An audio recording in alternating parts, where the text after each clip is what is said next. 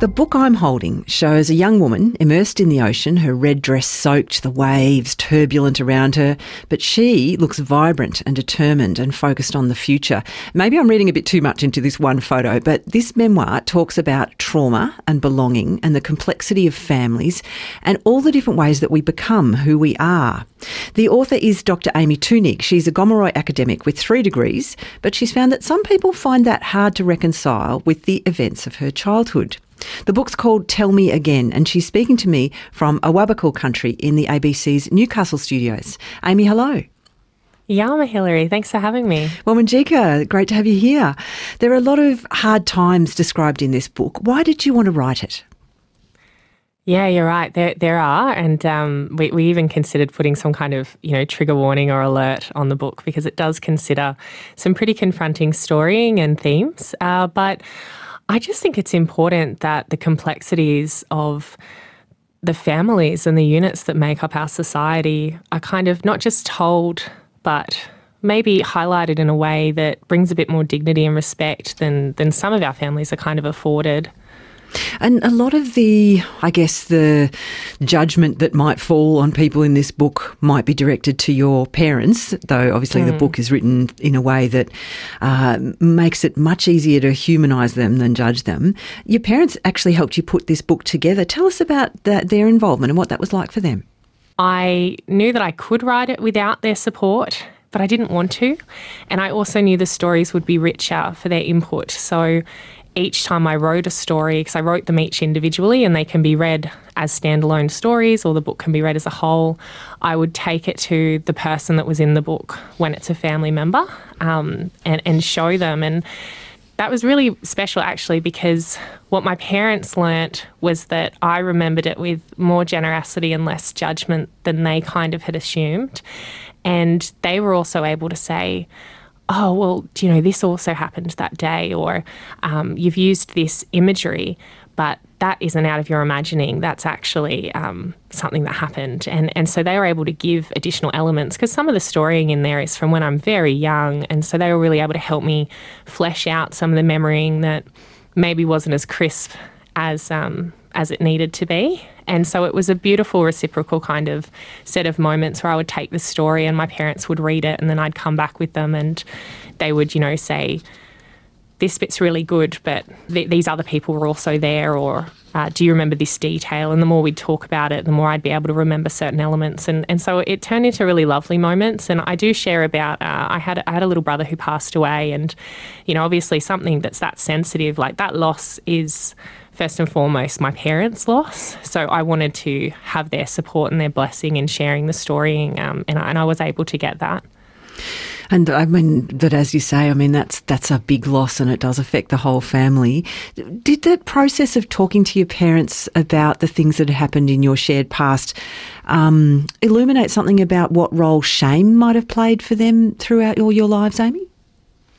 Yeah, I think so, and I, I suspect that you know what I do as an adult in my career is I'm an academic, so I spend my days talking to people and kind of overthinking about things and looking into and analysing systems and really being able to story back on those moments, which I initially experienced as a child with no power and very little understanding of the systems at play, being able to go back to those moments and talk with my parents as adults about them, but with that additional knowledge that I now have as someone who does formally and professionally research systems, uh, it really helped me better understand what it was like for my parents. And that was quite healing for me as well. I was able to let go of some of the pain that I'd been carrying.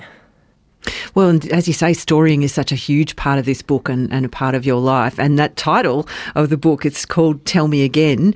Why mm. is it called that? Every chapter had its own title. Uh, and Tell Me Again came from the story about my story of being born and the way that li- linked up with my first experience of giving birth. And when I was a kid, I used to say to my parents, Tell me again about the night I was born. Tell me again about the night I was born.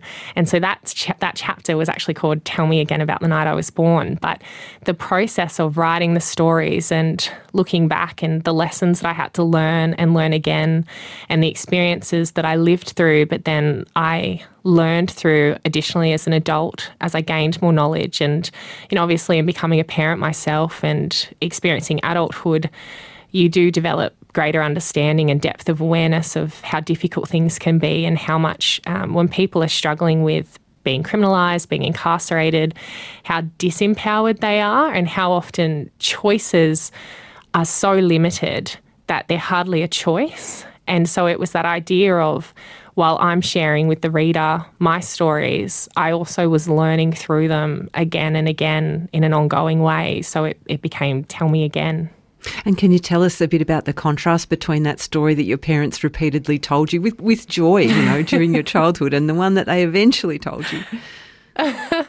yeah, I mean, for context, I was a very annoying child. Um, I had like bright red hair. I was ridiculously loud and, and a total chatterbox. And I think I, I, would have been a difficult child for any parents. But if you imagine parents who had uh, substantial trauma of their own, mental health issues, addiction issues, um, you know, were being criminalized. Oftentimes, my mum was parenting solo because my father was locked up. And they just had this rambunctious, hyperactive, redheaded child that had a 50 million million all the time. Uh, and they used to tell me the story of, of how I was born. And it was this story of, you know, a swift birth and just being loved immediately and surrounded by family. And and so I grew up thinking, you know, when the time comes that I give birth, I can expect this 20 minute labor. And, you know, I remember asking my mum when I was a bit older, like, did you, did you have pain relief? Like, did you get one of those epidurals that I'd heard of? And my mum was like, oh, no, I didn't have any of that. Um, and then when I was, you know, overdue in the, the term, although I don't really, I, you know, you don't really get overdue. Um, I was like 41 weeks pregnant with my first pregnancy and uh, my parents finally fessed up to the fact that uh, you know mum mum was using heroin when she gave birth to me, so you don't need an epidural when you've um, got heavy drugs in your system. And actually, the labour wasn't twenty minutes. Um, mum was just very very self medicated, uh, and so she'd had probably three day labours with us, and I went on to have uh, two to three day labours with my own births because uh, that's what's normal and healthy for us. That's not that's how it's meant to be. Um, but that moment of the tension between my mum and my dad, when my dad puts it on my mum and says, Are you going to tell her? Uh, like, don't you think it's time? Because I was ready to basically go into labour myself and just having to be told again, but this time it's a new story, and realizing that that impacts my storying and the experience that I'm about to have um, was pretty huge. And I, and I I mean, there's amusing parts in that. It's that tension, though, right? Like everyone has elements of their own life that if, if you do go on to have children, you don't necessarily want your children knowing some of the things that you've been up to or some of the mistakes that you've known. So I think there's a bravery and a courage in them actually saying, look, we weren't completely honest with you all those times we told you about your birth story. And we're going to, you know, it's going to be uncomfortable for us, but we're going to tell you the truth now that it's time for you to give birth so that you are a little bit more prepared. And and I, I, hope that in the storying, that tension between, you know, obviously it's a difficult circumstance and, and it's horrid that mum was in the position she was when she did give birth to me. But I think it takes a lot of courage to look at your adult child and say, look, I'm sorry, I, I didn't tell you the truth. And now I'm going to because I need to, even though it's not going to put me in a good light. And I hope that that's in the storying for the reader as well. There's a really powerful moment in the book, Amy, when you write about give, being given an opioid painkiller and realizing a bit of what role it might have played for your parents. Can you tell us about that? So, for context, I, I have endometriosis, as a lot of um, female people do. Yep, high fiving you here. Um, yeah, it's horrible. And when the time finally came that I was admitted for the pain, we didn't know what I actually had or what was wrong. We just knew, you know, I was quite sick and I was given, um, you know, a synthetic opioid, and I it just hit me with such force. They thought at first that it was, you know, a really bad side effect. There was a sense of panic, and I just felt like the world got so quiet and still, and it just had this impact on me that I'd, I'd never experienced before. And while I recognise that a synthetic opioid and actual heroin don't have quite the same impact on the body, what I realized in that moment was that there was something delightfully peaceful in just being out of the world a little bit. And I think growing up, one of the hardest things was this fear or this thought that would pop into your head that your parents loved and wanted drugs more than you. You know, when you're watching them make bad decisions that impact your life and they're driven by the intensity of addiction, as a child, you don't have the cognitive ability to recognize that these are people doing their best in really hard situations, that they don't want to be creating these situations for their family, that they don't want to be impoverished, uh, you know, that they don't want to be making the decisions that they were making when they were in the grip of addiction. And the storying that I was telling myself as a kid was, well, I'm not enough. That actually they love that more than they love me. And even though they gave me lots of love and they certainly never said words to those effect, um, that was, I think, the quiet little voice, the little fear that I had as a child. And the day that uh, I had this adverse reaction to synthetic opioids, I realized it, it wasn't so much this idea of, you know, being hungry and chasing something that would fill your belly. It was more when the world is so loud to have a moment of peace when when things are so hard or you're in so much pain to actually just have a break from that is really hard to not want to cling on to. And it just it, it, was just this little moment of unlocking for me where i realized it was far more complicated and complex than i'd previously thought of and it, it just helped soften me towards my parents experiences. I think it helped me see them as whole people who were trying to parent. And I think we forget that about people who produce children and are doing their best to raise them, that they continue to exist as individuals, as humans, as people. And for me, that was a big moment in just filling out my understanding just that little bit more. Yeah, and it's something we really hope our own children understand about us one day, isn't it? That that the love, the enormous love, can coexist with hardship or volatility or things like that. Amy, I yeah. want to go back to six year old Amy. I love six year old mm-hmm. Amy. She's great. but I mean, she's existing amongst this hardship. Sometimes food's hard to come by. The home could be, yeah. you know, a, a, place of volatility. Your six year old Amy's watching Cinderella videos on repeat. And mm. one day she mm. has a conversation with your nan and makes mm. a decision about her future. Yeah. What, what happened there? So when I was a kid, and I know it's it's one of the the really hard facts that's in the book, but by the time I was six, I knew we were poor. I knew we were poor, and I hated it. I knew that I didn't have the lunchbox and the food that my friends had, and I didn't have the number of uniforms or, you know, a whole uniform like my friends did at school. And, and I loved being at school. So I wanted to be at school, but I really noticed those differences. And I'd had, you know, I, I, was often with my grandparents and, and particularly my grandfather, who was and continues to be a fantastic influence on my life. Um, but I remember this moment where I was just so fed up. I was hungry. I was lacking. And I remember saying to my nan, and she was at a point of deep stress.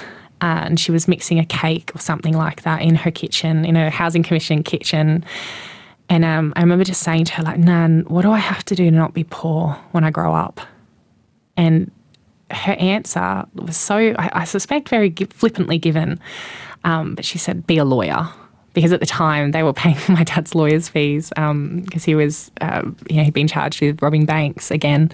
Um, and she said it, I think, having no idea of the impact it was going to have on me. Um, but I took her so seriously. She said, be a lawyer and so I said, okay, what do I have to do to be a lawyer?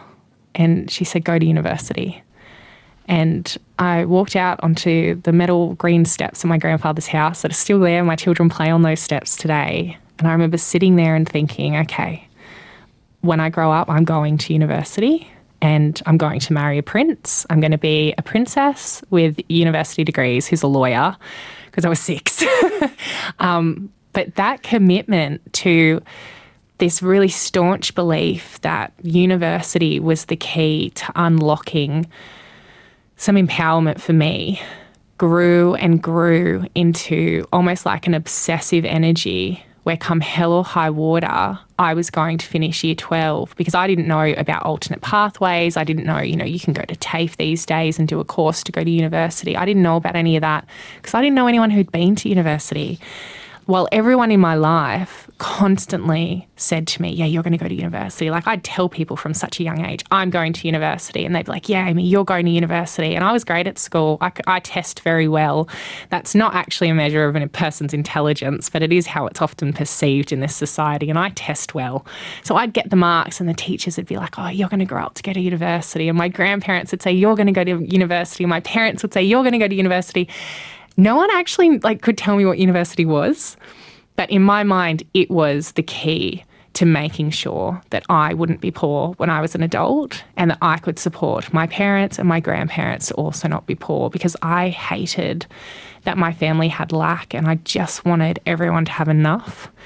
Um, and that commitment didn't change. I it drove me to go to university. Um, I did some law courses and hated it, did not become a lawyer. but I was not leaving uni without a degree. And, and then I went back and I did a master's and I worked for a while as a school teacher. And then I went back and I did a PhD. Um, but it all started with just this idea of what do I have to do to not be poor? And a comment from my nan that I don't even know if she remembers that comment actually. I should ask her. We're speaking to Amy Thunig. She's got three degrees now. She definitely fulfilled the, the dream of six year old Amy. And her memoir. Not a princess, though. well, you know, I mean, I look at the cover, front cover photo of this memoir, Tell Me Again, and it's a pretty cool dress. I don't know. But I mean, that that six year old Amy had to go through a lot to get to school. As you say, you test well, but then there were all these structures that you had to kind of manage to uh, to get through high school uh, and then to get into mm. university. And as a young person, you were going through them while you were experiencing poverty and hunger and racism, and at different points, abandonment by your family, neglect, and being judged as less than other people because of your circumstances. Why do yeah. you think so many adults in your interactions, teachers, employers, for example, mostly didn't help or understand what you needed at that point?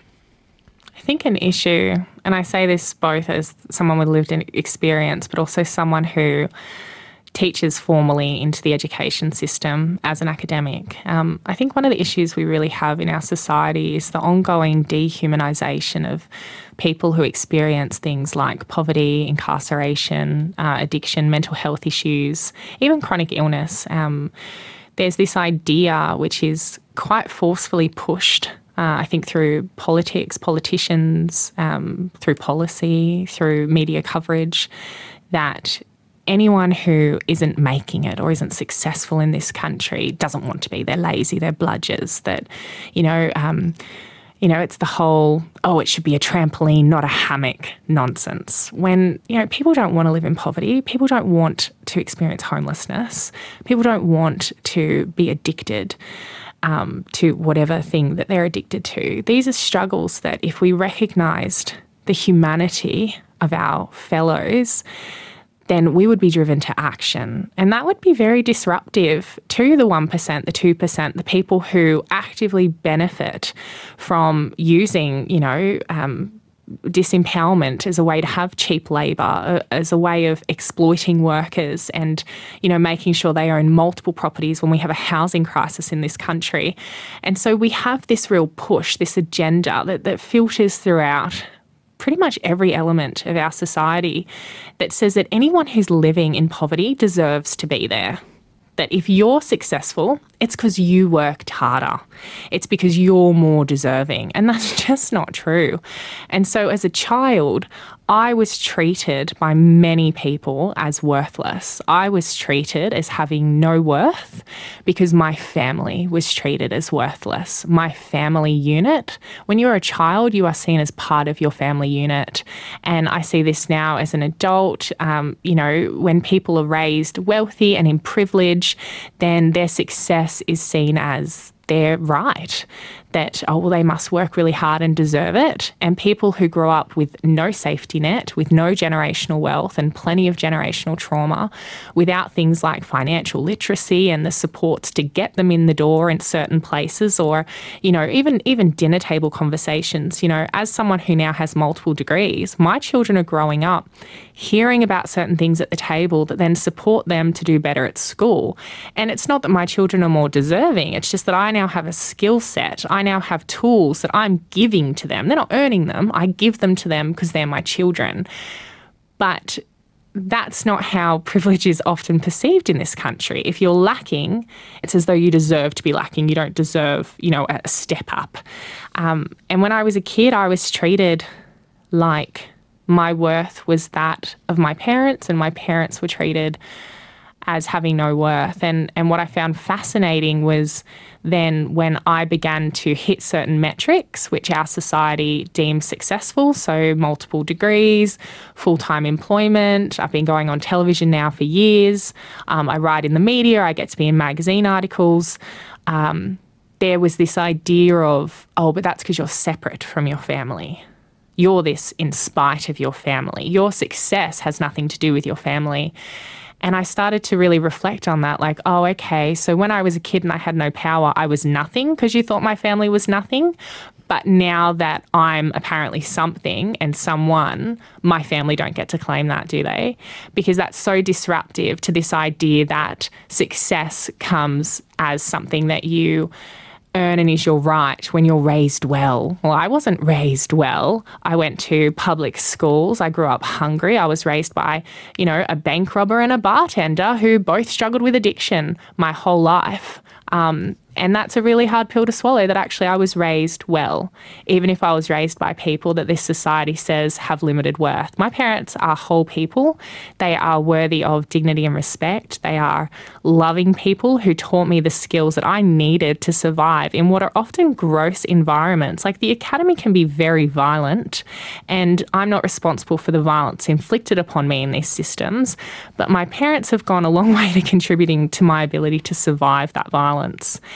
And I just find that contrast fascinating that idea that you're worth nothing as a child if you're not from a good family, that you're worth being harassed, that your life is worth less if you live in a low socioeconomic community, um, when that's just nonsensical. Amy, I understand that your mother passed away recently. I'm sorry for your loss. Rather than the, the quick judgment that people might spring to about parents, your parents that you you know you've you've described often happens, what would you like readers to take away about your experience and your family's experience?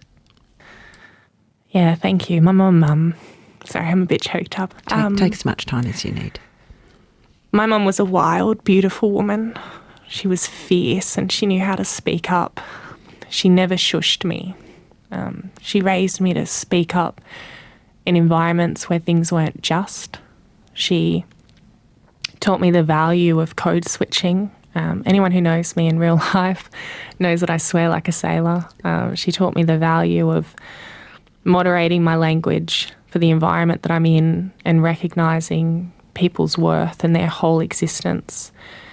She taught me to people watch, to observe people and recognize that there are a million different circumstances and moments that led up to them coming into this moment where you're meeting them, and that everyone that you meet has something that you can learn from.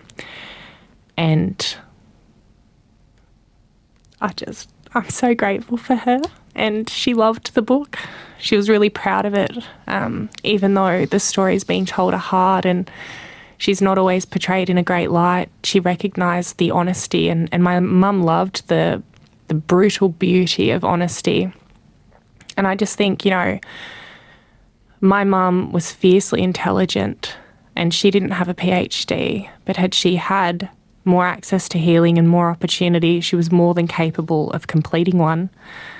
Um, and my dad is fierce, he's an advocate. He also speaks up against injustice and, you know, growing up, anyone who was hungry was welcome at our table. Um, you know, I remember as a kid, and this is one of those funny little stories, but it was swimming lessons time, and, and a lot of the kids in my school didn't have a lot or, or enough.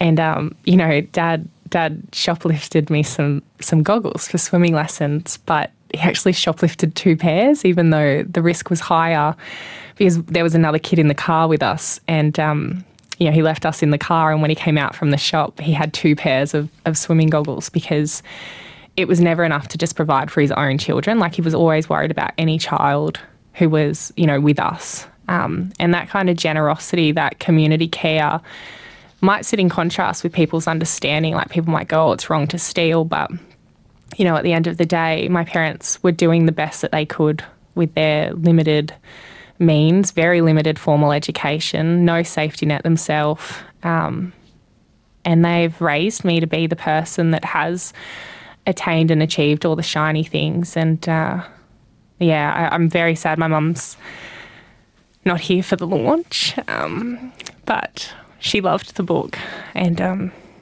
and she was very proud of it. And, and I hope that people see the complexity that was part of her beauty um, in the book. It is a fierce and complex book in itself, too. It's a memoir called Tell Me Again. Amy Thunig, thank you so much for joining us on Life Matters today. Really grateful to have your time. Thank you for having me, Hilary. It is a pleasure. Dr. Amy Thunig is a Gomeroi academic and author. Uh, the book is out now. It's a memoir called Tell Me Again.